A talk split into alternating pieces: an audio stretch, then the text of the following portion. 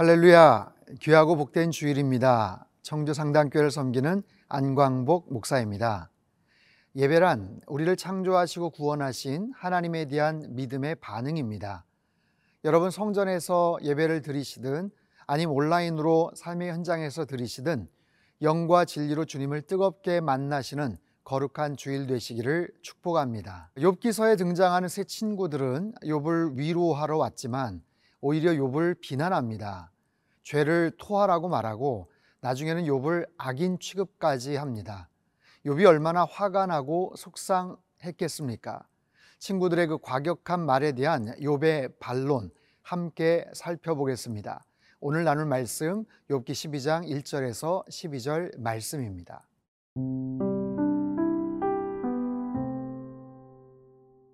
욥기 12장 1절에서 12절 말씀입니다. 욥이 대답하여 이르되 너희만 참으로 백성이로구나. 너희가 죽으면 지혜도 죽겠구나. 나도 너희같이 생각이 있어 너희만 못하지 아니하니 그 같은 일을 누가 알지 못하겠느냐?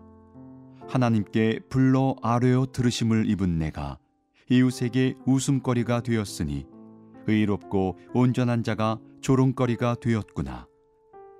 평안한 자의 마음은 재앙을 멸시하나 재앙이 실족하는 자를 기다리는구나. 강도의 장막은 형통하고 하나님을 진노하게 하는 자는 평안하니 하나님이 그의 손에 후히 주심이니라. 이제 모든 짐승에게 물어보라. 그것들이 네게 가르치리라. 공중의 새에게 물어보라. 그것들이 또한 네게 말하리라. 땅에게 말하라. 네게 가르치리라. 바다의 고기도 네게 설명하리라. 이것들 중에 어느 것이 여호와의 손이 이를 행하신 줄을 알지 못하랴. 모든 생물의 생명과 모든 사람의 육신의 목숨이 다 그의 손에 있느니라. 입이 음식의 맛을 구별함 같이 귀가 말을 분간하지 아니하느냐. 늙은 자에게는 지혜가 있고 장수하는 자에게는 명철이 있느니라. 오늘 본문 12장은 욥의 세 친구 중에 마지막 사람 소발이 한 말에 대한 욥의 반론입니다. 어, 엘리바스는 경험을 토대로 욥에게 뭔가를 이야기했고 또 빌닷은 자신의 어떤 전통 또 지식을 토대로 이야기를 했다면 어, 소발은 다소 과격한 언사로 욥을 공격하지요. 1절서부터 3절 말씀입니다. 욥이 대답하여 이르되 너희만 참으로 백성이로구나 너희가 죽으면 지혜도 죽겠구나 나도 너희 같이 생각이 있어 너희만 못하지 아니하니 그 같은 일을 누가 알지 못하겠느냐? 너희가 그렇게 잘났냐? 너희가 그렇게 똑똑하냐? 욥의 이야기입니다. 너희가 참 전문가구나. 너희가 지혜에 통달한 그런 사람이구나. 아주 다 꿰뚫고 있구나. 욥이 오히려 조롱을 하죠. 어, 나도 못지않다. 나도 총명이 있고 생각이 있고 지혜가 있는 사람이다. 얘들아, 왜 내가 그걸 모르겠냐라는 거예요. 지금 욥의 상황, 친구라고 와서 위로를 하는 것이 아니라 오히려 욥을 공격하죠. 상처를 주고 아주 똑똑한 척 하고 있습니다. 욥은 그에 대한 섭섭한 감정을 토로하고 있죠. 그리고 자신의 딱한 상황을 처지를 이야기합니다. 4절이죠. 하나님께 불러 아뢰어 들으심을 입은 내가 이웃에게 웃음거리가 되었으니 의롭고 온전한 자가 조롱거리가 되었구나. 웃음거리 그리고 조롱거리. 내가 누구냐면 나로 말할 것 같으면 하나님께 불러 아뢰어 들으심을 입었던 나다라는 거예요. 이것은 하나님을 부르면 응답을 받았던 하나님께 기도하면 즉각적으로 응답을 받았던 내가 지금 웃음거리, 조롱거리가 되었도다. 이것이 얼마나 속상하고 억울하겠습니까? 그런데 하물며 6절을 보면요. 강도의 장막은 형통하고 하나님을 진노하게 하는 자는 평안하니 하나님이 그의 손에 후히 주심이니라. 강도의 장막은 형통, 하나님을 진노케 하는 자는 평안. 그 다음 구절 하나님이 그의 손에 후히 주심이라. 어, 여러분 이 표현은요 욥기서의 대표적인 난해 구절 중에 하나입니다. 해석하기가 참 어려운 좀 그런 뉘앙스와 내용으로 구성이 되어 있는데 학자들에 따르면 이 하나님, 하나님을 주어가 아닌 목적으로 보는 것이 옳다. 이런 이야기도 있어요. 즉 하나님을 그의 손에, 하나님을 그의 손에. 뭐냐면 당시 신상을 만들어 품고 다니던 신상을 만들어서 자기 품에 넣고 다니던 그런 이방 풍속 그렇게 행동을 하던 사람들을 지칭하는. 그래서 표준세 번역이 이것을 잘 번역을 했는데 강도들은 제 집에서 안일하게 지내고 하나님을 멸시하는 자들도 평안히 산다. 그러므로 그들은 하나님까지 자기 손에 넣었다고 생각한다 라는 거예요. 악인들이 강도들이 평안한 생활을 하고 마치 하나님을 자기 손에 주물럭거리듯이 그렇게 생각하며 그렇게 교만하게 행동을 하는데 욥이 얼마나 속상하겠어요. 자기는 잘못한 것도 없는데 너무나도 지금 억울하고 부당한데 하나님을 멋대로 생각하고 함부로 여기는 자들이 지금 평안함을 누리는가? 욥의 지금 심경을 지금 토로하고 있죠. 사랑하는 성도 여러분, 살면서 우리가 많은 어려움과 고난, 역경들을 당하지만 어쩌면 참 힘든 것 중에 하나가 속상한 일, 그 고난보다도 억울한 일을 당할 때가 아닐까 싶어요. 누군가에게 이야기를 해도 들어주지도 않고 정말 그 속상하고 억울한 일을 누구한테 얘기도 못하고 누구도 내 편이 되어주지 못하는 그런 답답함이 있을 때 얼마나 속상하고 힘이 들겠습니까?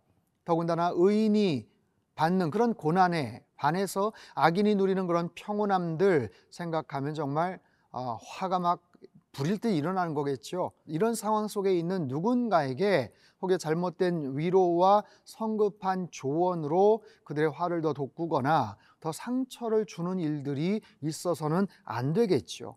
잘 생각해 보십시오. 우리가 또 그런 입장, 그런 처지에서 속상한 일을 당할 수도 있지만 오히려 누군가를 우리가 위로한다고 성급하게 경솔하게 한마디 한마디 하면서 이것이 다 너를 위한 일이야 잘 한번 생각해 봐 라고 이야기를 해서 쓴소리를 하며 관계가 틀어지거나 아픔을 주는 그런 일들 마음속에 대못을 박는 그런 일들 상처를 주는 그런 일들이 우리 상황 속에서는 벌어지지 않아야 될 것 같습니다.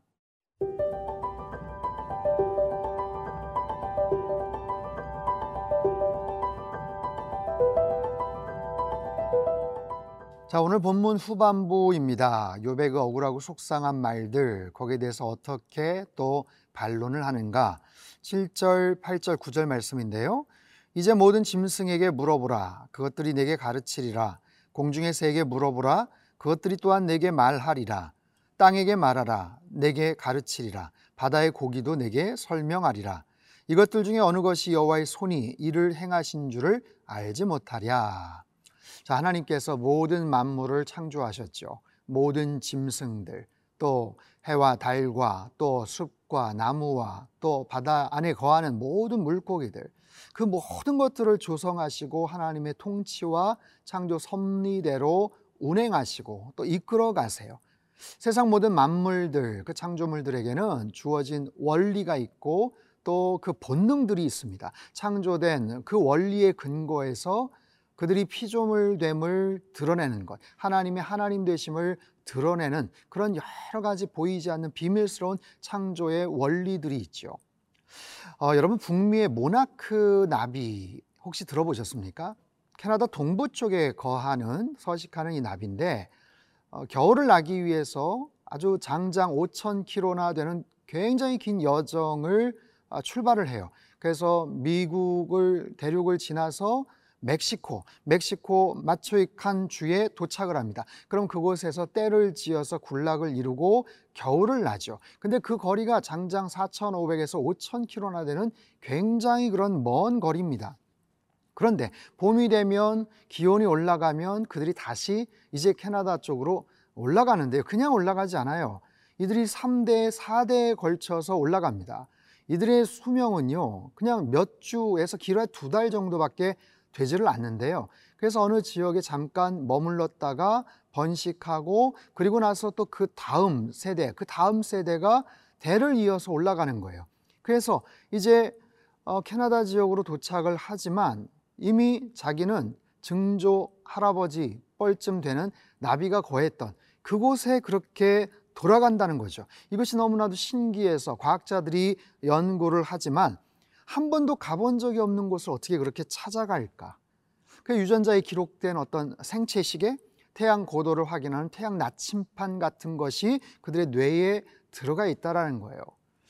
여러분 그런 나비뿐이겠습니까? 정말 수천 킬로를 떨어져서 자기 원래 태어났던 고향에 찾아가서 알을 낳고 죽는 연어나 다른 여러 그런 뭐 물고기들 정말 가만히 곰곰이 생각해 보면 너무나도 신비롭죠. 자기들의 개체 수를 어떻게 유지하는지, 어떻게 생존하는지, 언제 떠나야 될지를 그들이 어떻게 아는지 여러분 우리들은 들에 핀 꽃과 나무들, 밤하늘의 별을 통해서 하나님의 창조 섭리를 하나님의 창조주 되심을 우리는 깨달아 알 수가 있어요.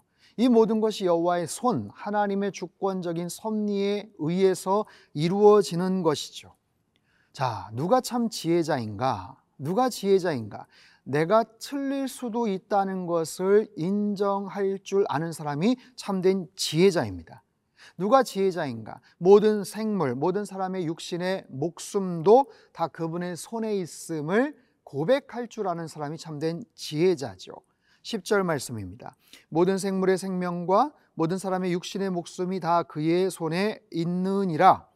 하나님은 어떤 분이신가? 우리의 모든 것을 소유하시고 경영하시는 분. 그 모든 것이 하나님의 손 안에 있습니다. 라고 깨닫고 고백할 줄 아는 그런 참된 지혜자들 되시기를 바랍니다. 자, 마지막 12절입니다. 늙은 자에게는 지혜가 있고 장수하는 자에게는 명철이 있느니라. 이 부분을 공동 번역은 이렇게 번역해요. 나이와 함께 지혜가 자라고 연륜과 함께 깨달음이 깊어가도 참 근사한 표현입니다. 나이와 함께 지혜가 자란다. 연륜과 함께 깨달음이 명철이 깊어간다. 사랑하는 성도 여러분, 지혜와 명철을 사모하시기를 바랍니다. 오래 살다 보면 경험을 쌓게 되면 자연스럽게 지혜가 체득이 됩니다. 경륜이 명철함이 슬기가 거기에서 익혀지고 깨닫게 되는 거죠. 나이가 들수록 우리의 몸이 쇠약해지고 건강이 약해지지만 젊은이들과는 정말 비견할 수 없는 그런 하나님이신 영적인 통찰력과 지혜가 생기는 거예요. 여러분 욥기서를 통해서 배울 수 있는 여러 가지 교훈이 있지만 특별히 우리 인생을 바라보고 내 삶의 주인이 누구신지를 깨닫는 것, 참된 지혜자로 살아가는 것, 우리 인생의 전체 모든 것들, 그리고 결국에는 합력하여 선을 이루시고 우리의 손을 들어 승리케 하시는 그 하나님을 신뢰하고 바라보시며 오늘도 주님 안에서 여러분 승리하며 살아가시기를 주님의 이름으로 축원합니다.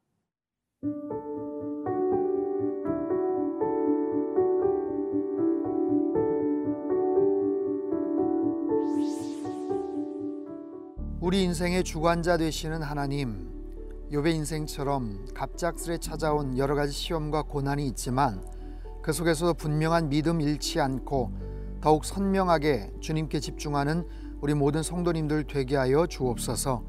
그 모든 과정을 통해 하나님 사랑의 손길을 더욱 분명히 느끼게 하시고 언제나 영원한 친구 되시고 위로자 되시는 주님만을 의지하며 그 힘과 능력으로 모든 고난들을 잘 극복해내는 하나님의 거룩한 백성으로 오늘도 승리하며 살게 축복하여 주옵소서 존귀하신 예수님의 이름으로 기도합나이다. 아멘.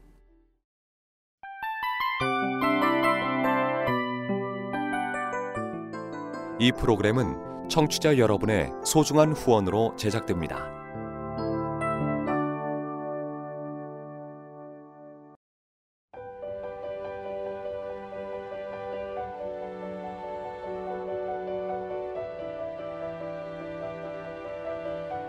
세상에는 수많은 교회들이 있지만 더 깊이 있는 말씀 강해를 찾기 위해 크기로만 교회를 선정하지 않습니다.